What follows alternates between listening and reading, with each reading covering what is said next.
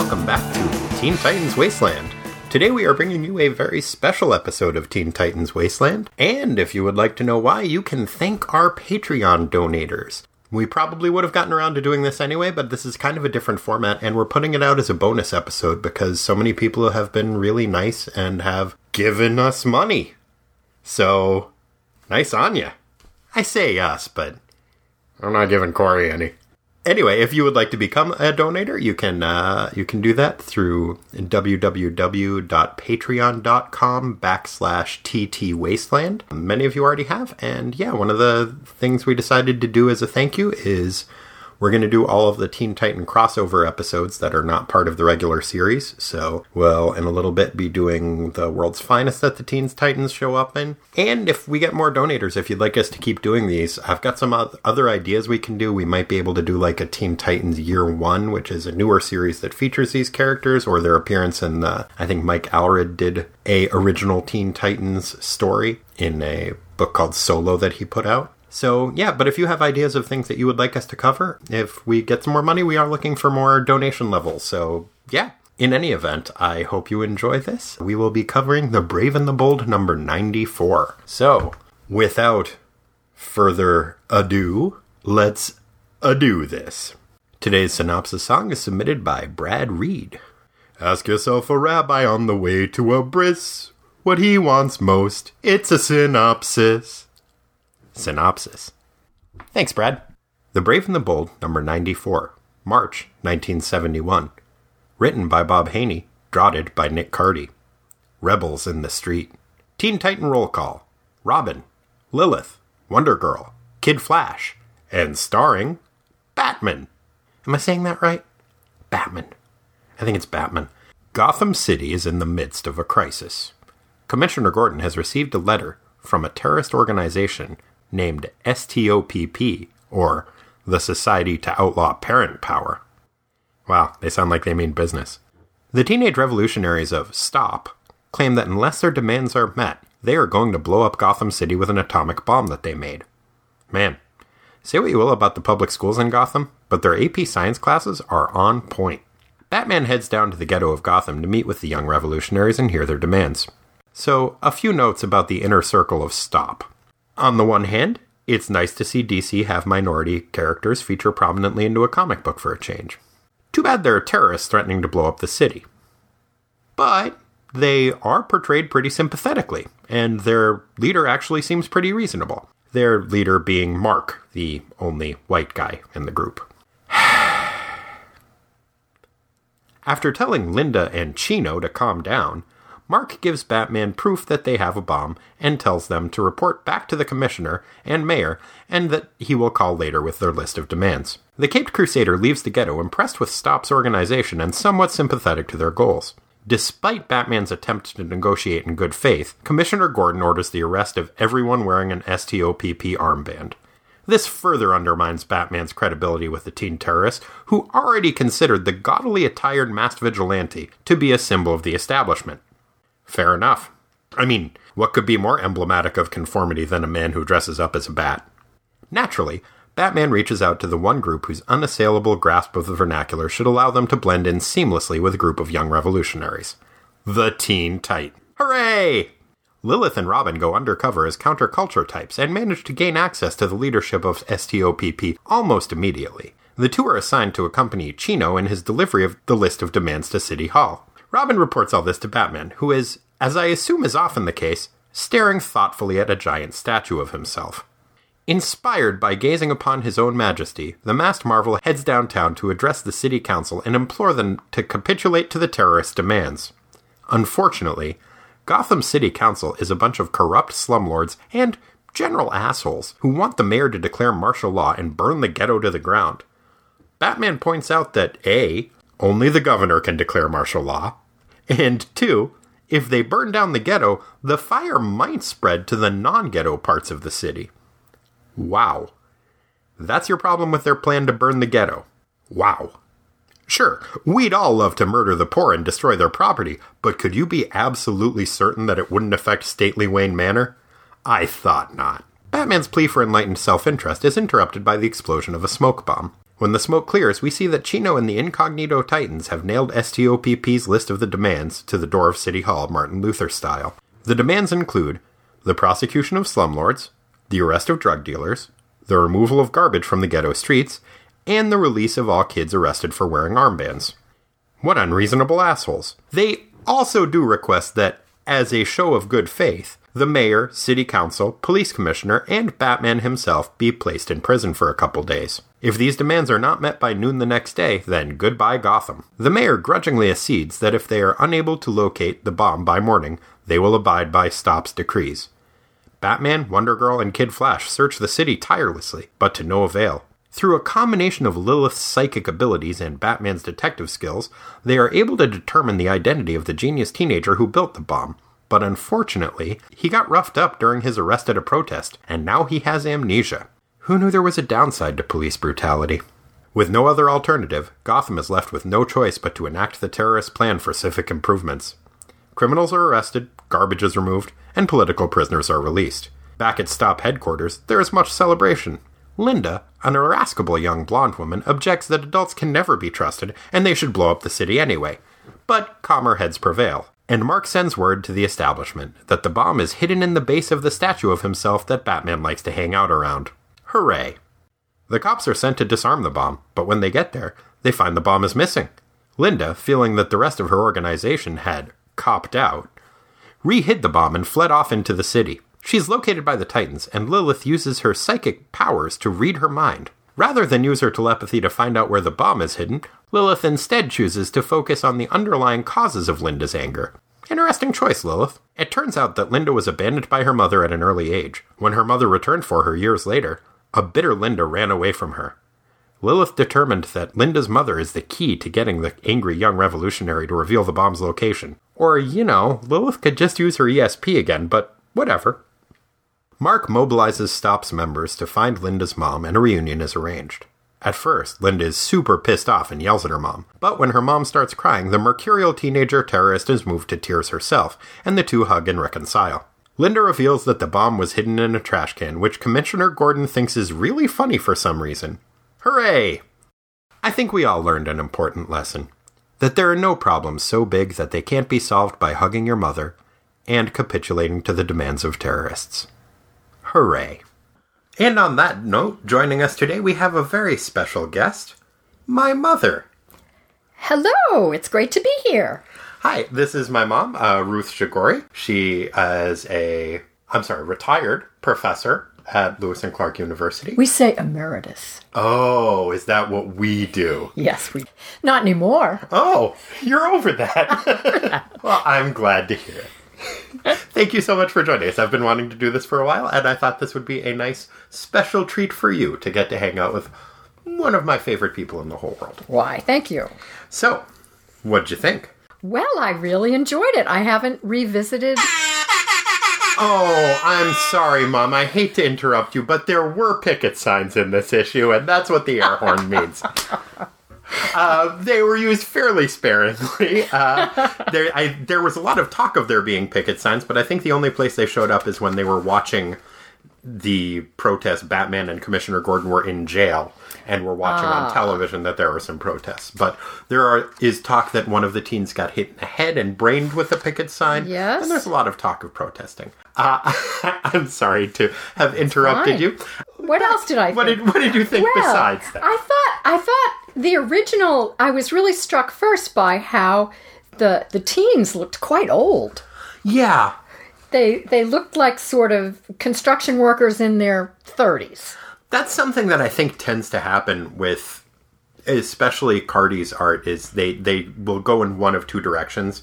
Sometimes they will land on actual teen, but way often than that, they either look like very muscly preteens or just like old people. Yeah. Uh, one of the first things that struck me about the art was the ghetto in Gotham. It looks like war torn, war torn like Europe, like World War II Europe. It, it was, it was kind of a weird choice. I thought, like, I was like, I get that this ghetto is in rough shape, but there are just like ruins of buildings lying in a barren, like post-apocalyptic landscape. Yeah, yeah, it's just it does look really bombed out and I was thinking as someone who was, you know, a teen at the time or close to it, but it, maybe it was really different for us growing in um, the outskirts of Boston in an Irish working class neighborhood. Right. Didn't quite look like that. Right. Well, Gotham's a different kind of place. It, it is actually kind of funny. I think I, I mentioned that it looked like footage that I've seen of like World War II Europe. The artist Nick Cardy actually did drive a tank in World War II Europe, and I'm wondering if maybe he just took that as like, oh, you want uh, crumbling buildings? Like, I wonder if that was a note he had and was just like, well, this is what I know of that, and just kind of extrapolated. I also thought it was kind of weird the that the terrorist organization they I felt like they were being treated they kept going back and forth with whether they were like revolutionaries or just petulant teenagers. Like for the most part they had like really socially conscious demands that they were making and we want you to fix our streets. But the fact that in the name of the organization that they talk about parent power I, that was why I was really struck by them looking so much older. Right. You know, their parent power. Wait a minute. Well, maybe you're 18 if you're younger than you look, but what what is this about parent power? It reminds me of the really early episodes of the comic book where we first see teens using protests and, and picket signs to try to get the adults to build them a clubhouse. Right. And it was like they had just been like, yeah, you know, that's what, you know, teen revolutionaries are all about. They're tired of their parents hassling them. But then it's like, no, they're doing this. It's like, okay, I'll just combine the two and make them like the weathermen, but also they would kind of like a clubhouse. They were, and their demands, like you said, were very socially responsible, except the idea that they'd also blow themselves up. So Right, that seemed right. like a sort of a strange extreme. Yeah, well, and they were also like, we want you to clean up the the streets, and we want you to put all the drug dealers in jail. Which I'm like, oh, that's that's nice. That's kind of surprising. And then, and also close the schools. I wasn't sure. Like they said, close all ghetto schools until further notice. And I wasn't sure if it was just they wanted renovations made and they wanted the schools like to be safe and better schools, or if they're just like, we're teenagers and we don't like going to school. Hmm, tricky problem because then they really relied on that brilliant guy who, who I know. had to drop out of school, but before he did, he It learned in school how. In fact, he was one of the guys I wondered about. Whatever happened to him? Did he ever get his memory back? We never find out. never find out. May- maybe it was weird. It was really jarring, and it was there was almost a schizophrenic portrayal of Commissioner Gordon, who I'm used to seeing as this kind of avuncular character, and just like, oh, good old Commissioner Gordon, especially from this era. But he's viewed as kind of a reactionary, authoritarian guy who wants all of the teenagers thrown in jail and is fine with roughing them up to get what he wants, and is kind of assaulting this teen who has been put in prison without any trial or any due process and has a head injury and is just assaulting him like tell me what you know you punk. It's like huh, that's not the commissioner gordon i always think of. And then wasn't it him who ultimately, very quickly, switched sides? oh yeah. And he had this thing going on where there were two different places that the bomb was hidden. Once in the statue of batman that batman loves to look at which really cracked me up I need to go do some quiet contemplation by the giant statue of me. Do you ever think of having one of those built? Oh, what an idea! Mm-hmm. Oh, but maybe of you. Oh, I think that's a good. That's a much better idea. Patreon donators, that could be the next level of donations. A giant statue of me that my mother can gaze fondly at. But the other one is just it's in a trash can, I think, that is being airlifted out to sea. But both of the times, Commissioner Gordon's response to where the, these terrorists have hidden a nuclear bomb is to to laugh and say, "Oh, those kids! They'll be the death of me." Like, yes, Yeah. quite literally, they they will be Commissioner Gordon. They built a nuclear bomb and are going to blow up the entire city. Kind of. Who knew? Ha ha ha. Yeah. Just. There was I, I touched on it a little bit in the synopsis, but the the leadership of Stop, it was like a roller coaster of just like, I'm glad they're showing some minorities in this comic book. Oh, but they're terrorists who are trying to blow up the city. But you know, they, they have some good points. And then yeah, that their their their leader is the one white guy, I think in the whole organization until until Dick Grayson shows up and then is immediately brought into the inner circle. I, I don't know. I like how he wants them to prove their loyalty by signing an oath. Yeah. Very 70s. I, you know, I had to do that for my first teaching job. Really? I did to get to sign my contract. I had to sign something that promised I would not try to overthrow the government. Did you? I did sign it, and I knew some No, I people. meant, did you try Oh, to oh. overthrow the government? No, but I could have because I figured Not if you signed that. It's just so funny because I thought some people deli- oh, I'm not signing this, and I thought, well, I am because if I was going to overthrow the government, Yeah. why wouldn't I sign it? Well, you wouldn't want to lie about it, though. I thought it was hysterical. it really is funny. But when you work in Candia, New Hampshire, you sign a loyalty oath. Well, and if you were going to overthrow the government, what better place to start than Candia, New Hampshire? Seat But- of the hoi polloi and bigwigs. But that that but they also did add probation. They were Right. also on probation. But their probationary first mission is the biggest mission that this organization has. You'd think they would want to work them up. It, it's like they join the organization at the height of the organization's importance and are immediately given this high profile task as a test.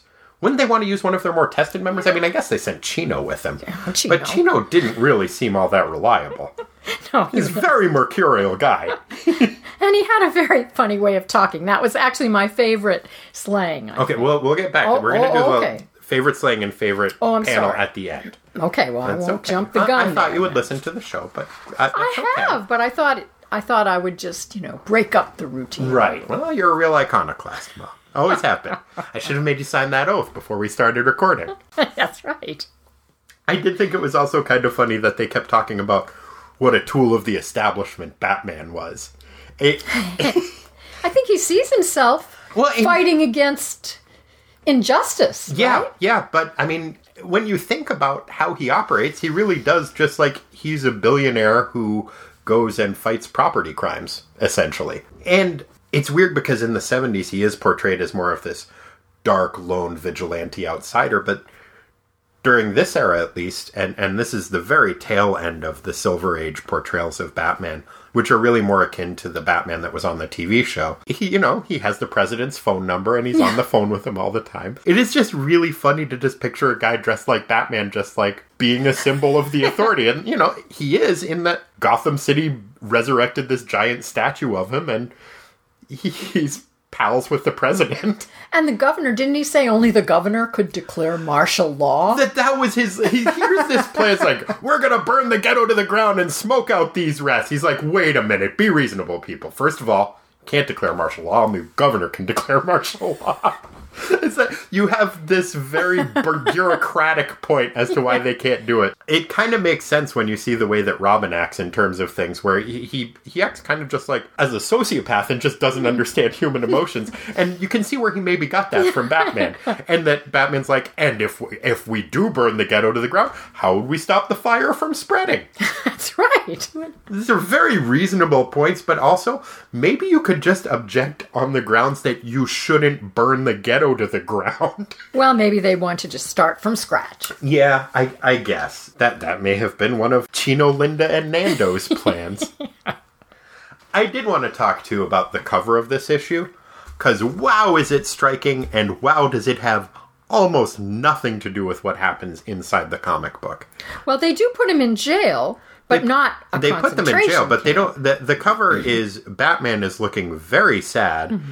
and is inside of this barbed wire fence that other a long line of adults is being led into. There is a big sign that says concentration camp for adults only.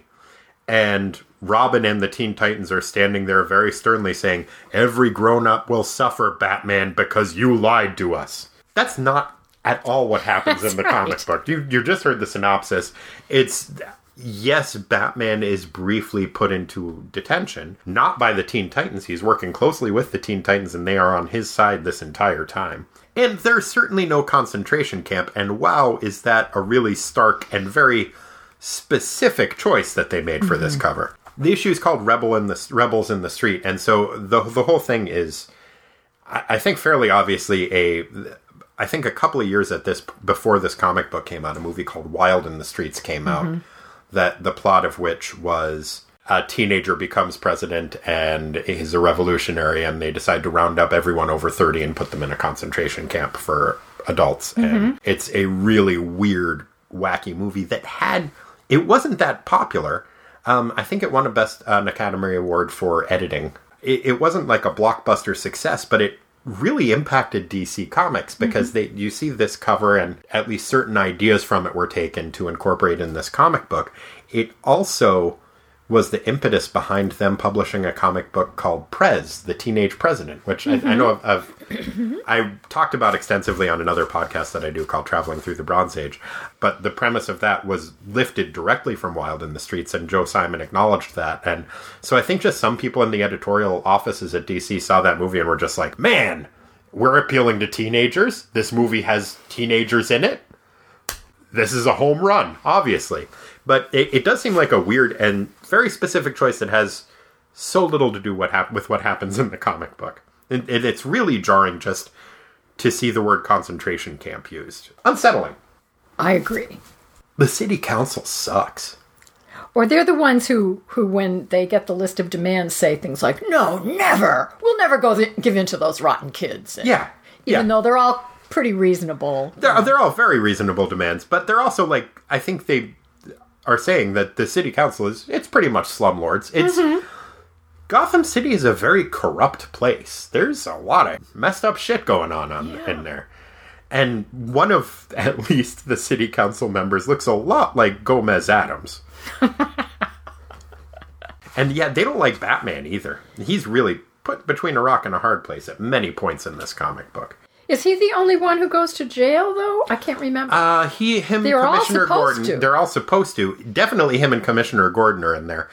I think it's implied that the rest of the city council is in there. Although Batman apparently just gets let out at some point because he's searching for the bomb at the end and he confronts Linda and tells her that she can trust her mom, even though she can't trust Batman because he was supposed to stay in jail and he didn't. Yeah, I, I think I think maybe it's supposed to be implied that there are city council and the mayor are in there too, but Batman and Commissioner Gordon are pals, and they formed their own little clique in prison, and they don't want to hang out with the city council because the city council are assholes. And it, it's really strange to me how sympathetically the terrorists trying to blow up the city are portrayed as. There are really no repercussions for them having done that, except they get exactly what they want. It's kind of an interesting lesson. it is an interesting lesson, especially where they did have one big bomb go off. Did they? Yeah, yeah, they had a bomb go off. That was what they planted. The boom. Oh, that's just a smoke bomb.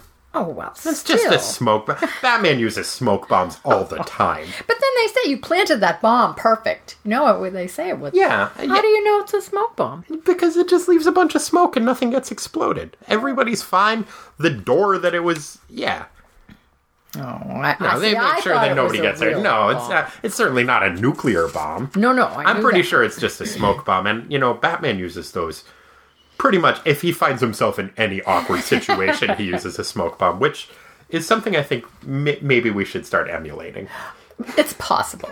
Although it was true that these were the kids who did it, the quote unquote terrorists who did it. So you would think there would be some repercussions for them. No, they're fine. Well, they take the whole city hostage, and none of them get in trouble for it. They they built a goddamn nuclear bomb. Where did they get plutonium? I I wasn't around at this point in the seventies. Was if you had like the right connections, could you just score some plutonium on the street? So I, I don't know. I didn't hang around in those crowds either. I thought you did. My Irish friends, no. You you were in college. You knew some revolutionary types. None of them had plutonium. no, they didn't share it with me. Typical. I know. Well, we didn't have an SDS at Colby. Oh, you didn't? No. Oh, I'm sorry. Yes, I'm sorry too. I was at the time. Oh well. Yeah, there was also just Lilith's use of her psychic powers. It seems like they maybe could have been put to better use than to just be like, sure, I could find out where the bomb is from this person, but that would only cure the symptom. Well, it worked. This woman it would worked still be- out well. She found out. the the history of her right, story. and she got to reunite a family.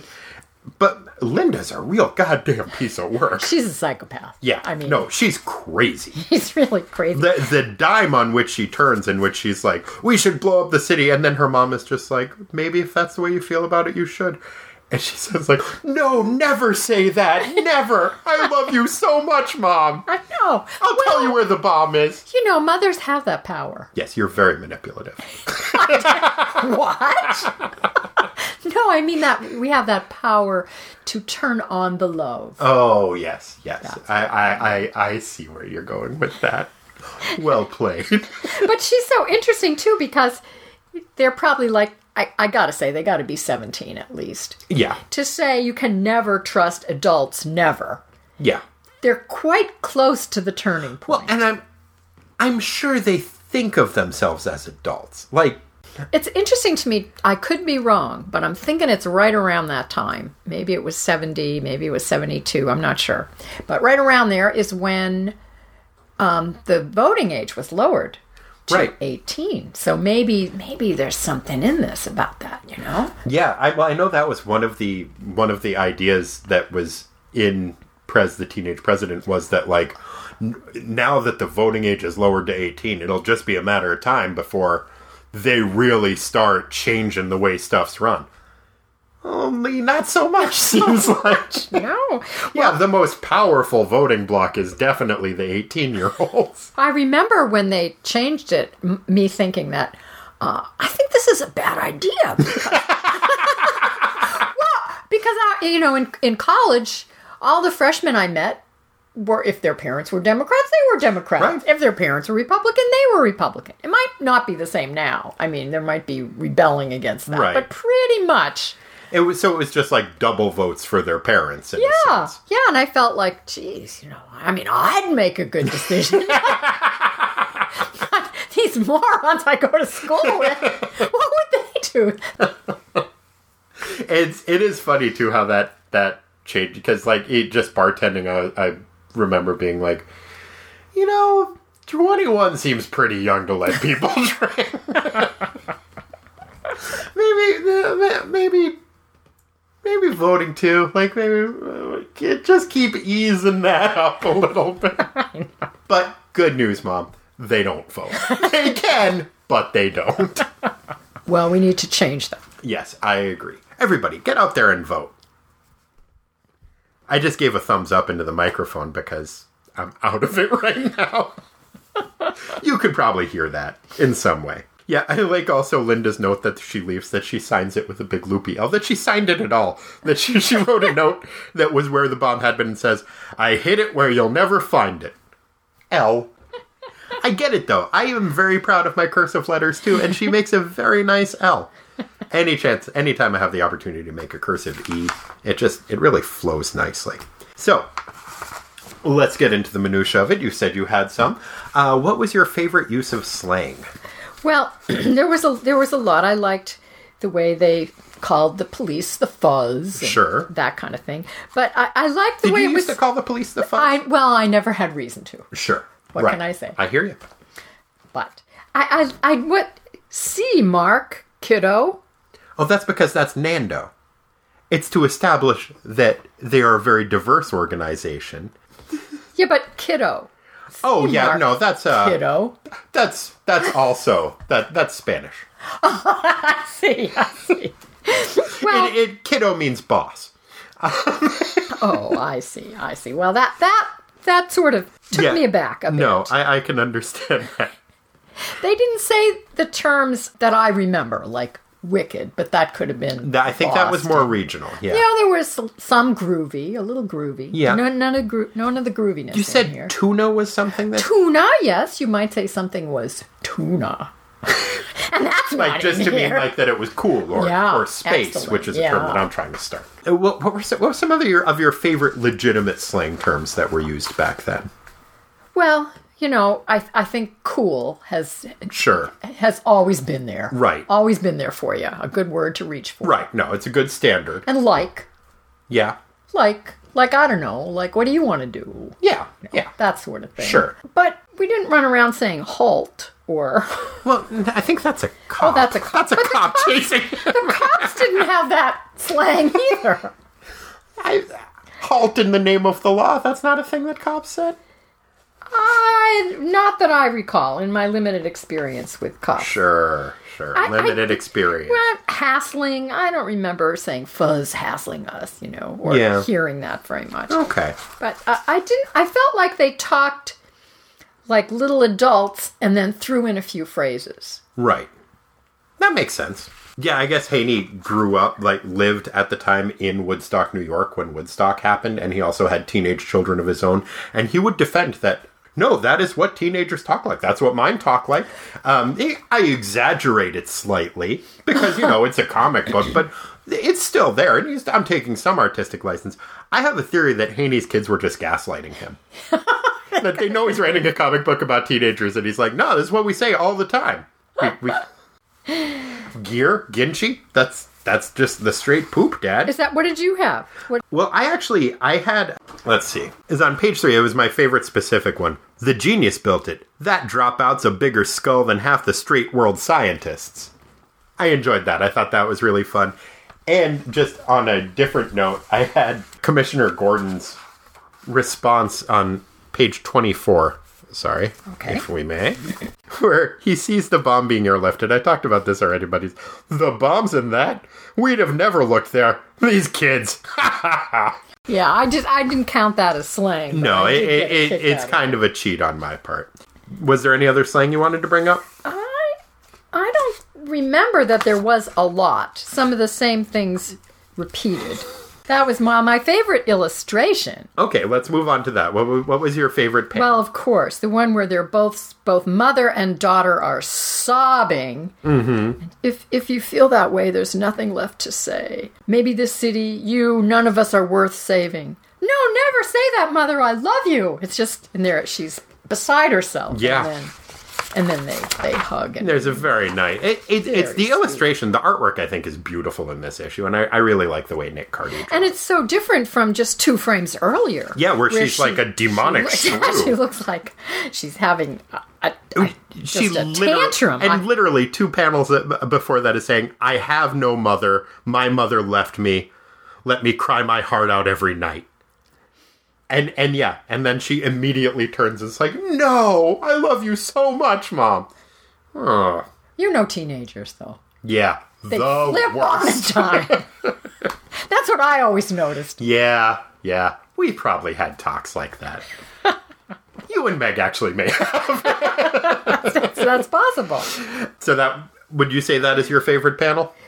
It is. I think you could make a big blow up poster of that. It's a pretty good on one. And yeah, the the mother in that panel is she looks like she is about to do that thing that I've only seen in movies where people take a bite out of their fist because they're so overwrought with emotion. It, it's really nice. I'll definitely I'll put a pic, a picture of that up up on the website. My favorite panel is the the main one that is my favorite. I, I I can narrow it down to one, and it's not even really all that close. But it's on page nine, and it's where Batman goes for a moment of oh, quiet reflection standing in front of the giant statue of himself. And it's also, I really like the call signs that the Teen Titans and Batman have to each other.